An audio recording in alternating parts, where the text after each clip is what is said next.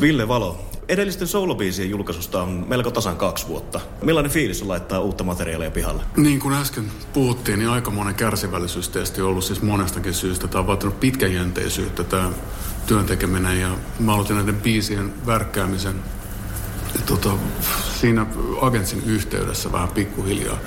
Ja Tämä on aikamoinen palapeli ollut itselle. Siis ihanalta tuntuu, tämä on fantastista aikaa, mutta, tota, mutta niin kuin opetella äänittämään kokonainen levy, tuottamaan se, kirjoittamaan se vain yksin, omassa ylhäisyydessä, omassa himastudiossa, niin oli aikamoinen urakka. Mä oon, siitä, mä oon ylpeä siitä, että mä oon päässyt tähän, tähän vaiheeseen. Nyt vaan toivotaan, että ihmiset tykkää vielä siitä. Mutta voitte antaa vähän säälipisteet siitä, että se on tehty himas. Monet artistit on kokenut tämän korona-ajan tosiaan aika haastavaksi ja raskaaksi. Miten viimeiset kaksi vuotta on sua kohdellut, että mitkä on, onko ollut tuota, luovaa aikaa, miten luovuuden suhteen? Tuohon myös liittyy se, että aika harvoin putkimiehiä haastatellaan.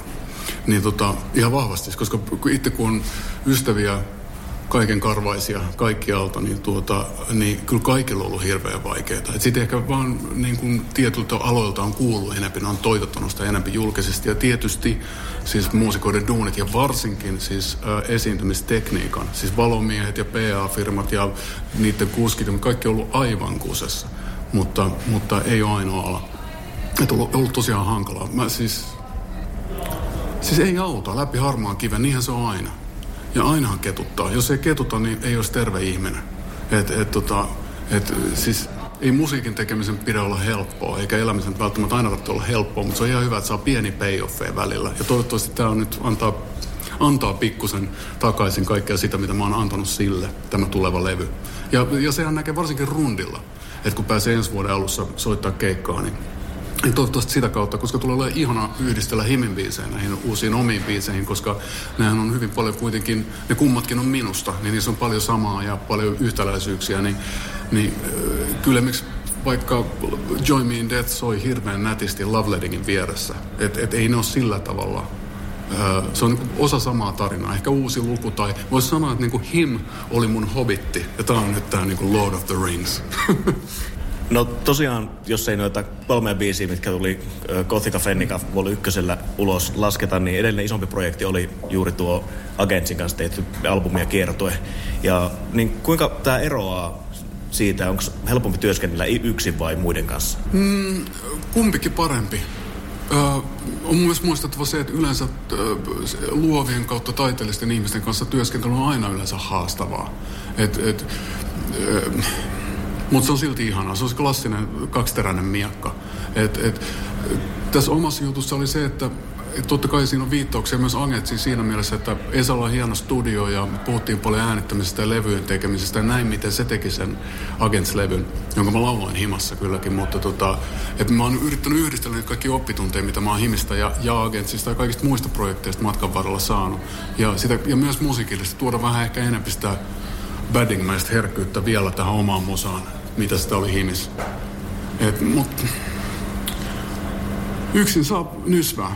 Se on ehkä suuri ero. Et kukaan ei tule katsoa sanoa, että hei mun pitää nyt lähteä hoitaa lapsia tai mun pitää nyt lähteä ruokakauppaan tai muuta. Et, et sen päättää täysin itse, että milloin tota, se viilaaminen on niinku mennyt överiksi. Ja niinhän se menikin överiksi, meni hemmetin pitkään, mutta se on myös se oppi tai osa sitä pro, prosessia, että oppii vähän, että mikä on enää tarpeellista ja mikä ei. Että onko se niin 150 taustalaulu siellä jossain seassa, niin onko sillä oikeasti mitään väliä? Mulle sillä on väliä. Ei välttämättä kuulijoille, mutta mulle se on tärkeä se, se, tota, se koko niin kuin paletti, että tässä rakennetaan sellaista isoa soivaa katedraalia.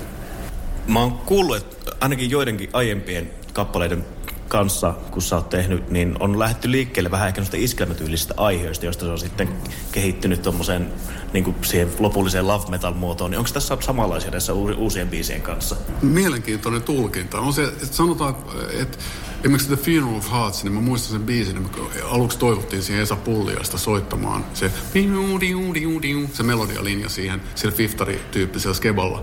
Mä, mä oon aina tykännyt iskelmätyyppistä musiikista ja slaavilais-melankolisesta suomalaista popmusiikista, että, että se on suuri osa omaa influenssia, mutta yleensä musa tehdessä ei noin ole niin tietoisia. Että et sä kelaa, että nyt me tehdään sabattibiisi, missä on vähän Chris Isaacia, tai nyt soitetaan Kissiä Duran Duranilla. Että se ei ole, se ei ole ehkä ihan sama kuin kokkaaminen. Ja ne tulokset on paljon, no totta kai epäilyttävämpiä, mutta arvaamattomampia. Et, et, se ei ole niin tietoista se prosessi.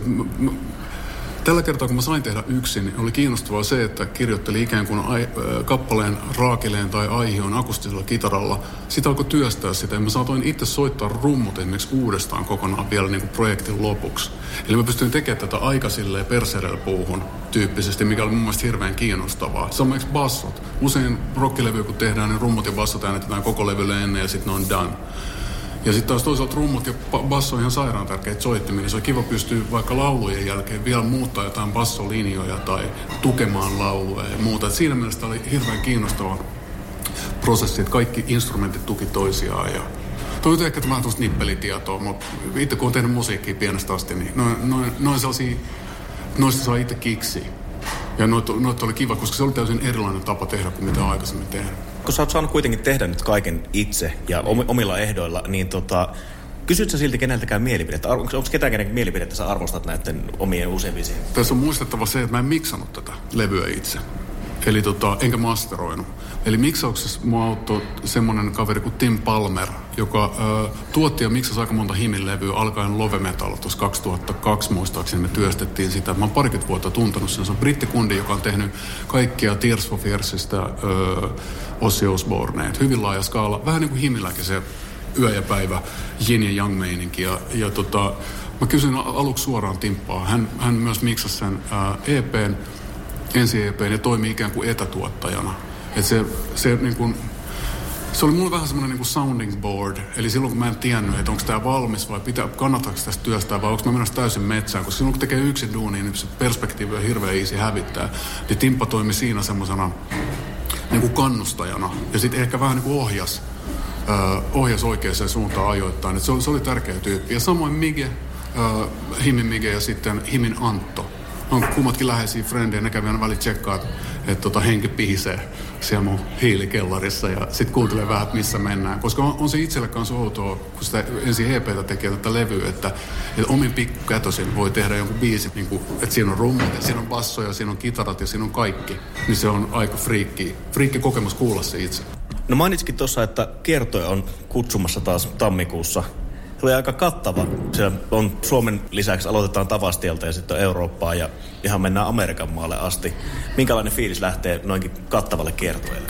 Aivan fantastinen ja toivotaan, että tämä on vasta sen suuremman rundin alku, ensimmäinen, ensimmäinen osio. Että toivottavasti pääsisi Australiaan ja, ja, tota, ja to, Japaniin ja Etelä-Amerikkaan ja kaikki niin paikkoihin, missä Himikin pääsi visiteeraamaan silloin vuonna 1 ja 2, niin ähm, se on ihanaa. Nyt, nyt siis toivotaan, että tiketti käy, käy kaupaksi ja ihmiset on kiinnostunut tuosta kombinaatiosta. Mä en voi sitä päättää enkä tietää. Mä oon tehnyt parhaan mahdollisen levyn ja lupaan, että soitetaan paljon himin kappaleita myös. Niin, että jos tämä uusi musa niin ketuttaa liikaa, niin kyllä että sitä hyvää vanhaakin tulee vähän. Ja se on tuonne niin love metal jukeboksi on odotettavissa. No, rundista vielä sen verran, kun lähette sinne, niin tuota, Miten tuo orkesteri, joka siellä mukana on, löytyykö sieltä tuttuja kasvoja? en kerro. Tässä, tässä säädetään sitä koko bändihommaa paraikaa. Ja, ja mä, mä tykkään tehdä asiat hivenen eriskummallisesti ja amerikkalaista termiä left of the center käyttäen. Niin tota, missään nimessä tarkoitus ei tehdä hiilipaperikopioita himistä. Et idea on saada niin vanhoihin himkappaleihinkin vähän uutta soundia. Ja ja uutta kulmaa, koska se, on, se tuntuu ihan turhalta, että yrittäisi ikään kuin myydä samaa vanhaa. Ei tämä ole him, tämä on meitsi ja mä teen omia versioita noista kappaleista ja mä rakastan Burtonia ja Mige ja Linde ja kaikkia rumpaleita. Tota, ja Anttoa ja nyt tässä mä kaikki tärkeimmät, mutta tota, et, et se, on, se on tärkeä osa omaa elämää, mutta en mä, en mä väitäkään, että mä olin him. Mä tein Himiin suurimman osan kappaleista, mä olin se keulakuva ikään kuin laulajana siinä, mutta ei se ollut ainoastaan minä, vaan se oli bändi. Ja tämä on taas toistepäin, että on soloprogis ja nyt just verkot on vesillä, että löytyy oikeat soittajat ja tulee hyvää settiä, joka pukee näitä uusia kappaleita ja samoin, samoin toimii niin kuin, ikään kuin siltana sen vanhan tavaran kanssa. Fanit varmasti löytää myöskin niitä yhteneväisyyksiä luonnollisesti himtuotannon ja että et kappaleissa on samalla, vähän samanlaista tematiikkaa löydettävissä ja soundista, soundillistikin ehkä ja sitten myöskin se tuttu hartagrammi pyörii, pyörii, pyörii luonnollisesti läsnä. Niin tota, onks, miten sä suhtaudut siihen, kun fanit vä, vä, väkisinkin vertailee? hieman? Itsekin tulee vertautua. Kyllä mä muistan, kun Black Sabbathin vaihtui laulajia tai sitten se on ihan täysin normaali. Pakko on sanoa aina vertaa johonkin. Onko tämä parempi kuin joku muu? Että hyvin harva tekee sellaista levyä, joka ikään kuin räjäyttäisi pankin täysin tyhjästä. Eli semmoista musiikkia, mitä ei koskaan tehty aikaisemmin. Niin, um, mutta sen mä voin lupaa, että iloisia kappaleita en vieläkään tee. Että kyllä tämä on niinku ihan melankolista meininkiä loppuun asti. Ja, ja, tota, ja, ja mä toivonkin, että siellä kuuluu himiin. Että ei, ei tämä Zebra yritä niitä raitojaan tipauttaa pois. Ei se ole himon iso osa omaa elämää, niin kuin Agentskin on iso osa omaa elämää. Ja mä haluan toivottavasti saada ne kaikki piirteet tulemaan ulos tämän levyn kautta ja sitä kautta jotain uutta. Siellä on aika paljon kasarijuttuja kun mä oon 80-luvun kersa, niin 70-luvun lopulla syntynyt, mutta silloin 80-luvulla ikään kuin, niin kuin alkanut kuuntelemaan musaa ekaa kertaa, niin kaikki Michael Jacksonit ja Duran Duranit ja Nick Kershawt, niin kaikki se synämaailma ja muu, niin mä halusin tietoisesti tuoda vähän enemmän sitä, mitä nykyään ehkä kutsutaan synthwaveiksi. Vähän enemmän sitä VHS-fiilistä siihen maailmaan. Niin tota, et, et se on tosi pieni juttu. Se on, se on sitten mun vaikea sanoa, että miten ihmiset näkee sen. Että sehän voi olla, että joku sanoo, että tämä on ihan sitä samaa vanhaa. Ja se on mulle ihan fine. Mites tota, nyt vähän siirrytään tota, niin kuin nykypäivän meininkiin, niin nykyään muusikoita näkee paljon myös televisiossa, vaikka esimerkiksi tosi TV-formaateissa tai tämmöisissä, niin Voisitko nähdä itse jossain, jossain semmoisessa? Hyvä pointti. Mä voisin keksiä se uuden genre kuin epätosi TV. Semmoista täysin surrealistista ja abstraktia taidefiilistelyä. Mä uskon, että kukaan ei sitä chiigaisi, mutta ihan vaan tämmöisenä vastavetona valtavirralle. Um, ei, mä, koska monet rokkarit joskus halusivat esimerkiksi näyttelijöiksi ja haluaa tehdä muita juttuja. Mä, mä tykkään musiikista, se on mitä mä teen, en mä kuulu televisioon. Ehkä musiikkivideo kuuluu televisioon, jos niitä siellä vielä näytetään ja mielellään käyn kertomassa, että mitä kuuluu ja mitä ollaan seuraavaksi tekemässä, mutta ei se on mun maailmaa, no kaikki vain elämää, elämää, vain mikä ikinä sen onkaan, mä muistan sen shown nimeä aina väärin, niin pois se minusta. Se on mun mielestä irvikuva siitä, mitä mä teen. Ja se on mun oikeus sanoa noin. Ihanaa heille, jotka siinä showssa on ollut, että se on tuottanut heille mielihyvää ja että katsojat tykkää, mutta kyllä mä aina käännän telkkarin pois, kun se on päällä. Se on kunnia kieltäytyä tämmöisistä tilaisuuksista aikaisemmin? Kyllä on, on joo. On, on saanut kunnia, siis mä oon otettu siitä, että ihmiset on kiinnostunut ja myös kiinnostunut ulkomusiikillisista aspekteista ja muista. Se on erittäin mairittelevaa, mutta itse jotenkin koe, että se ei niin sovi omaa juttuun ja se ei oikeasti kiinnosta.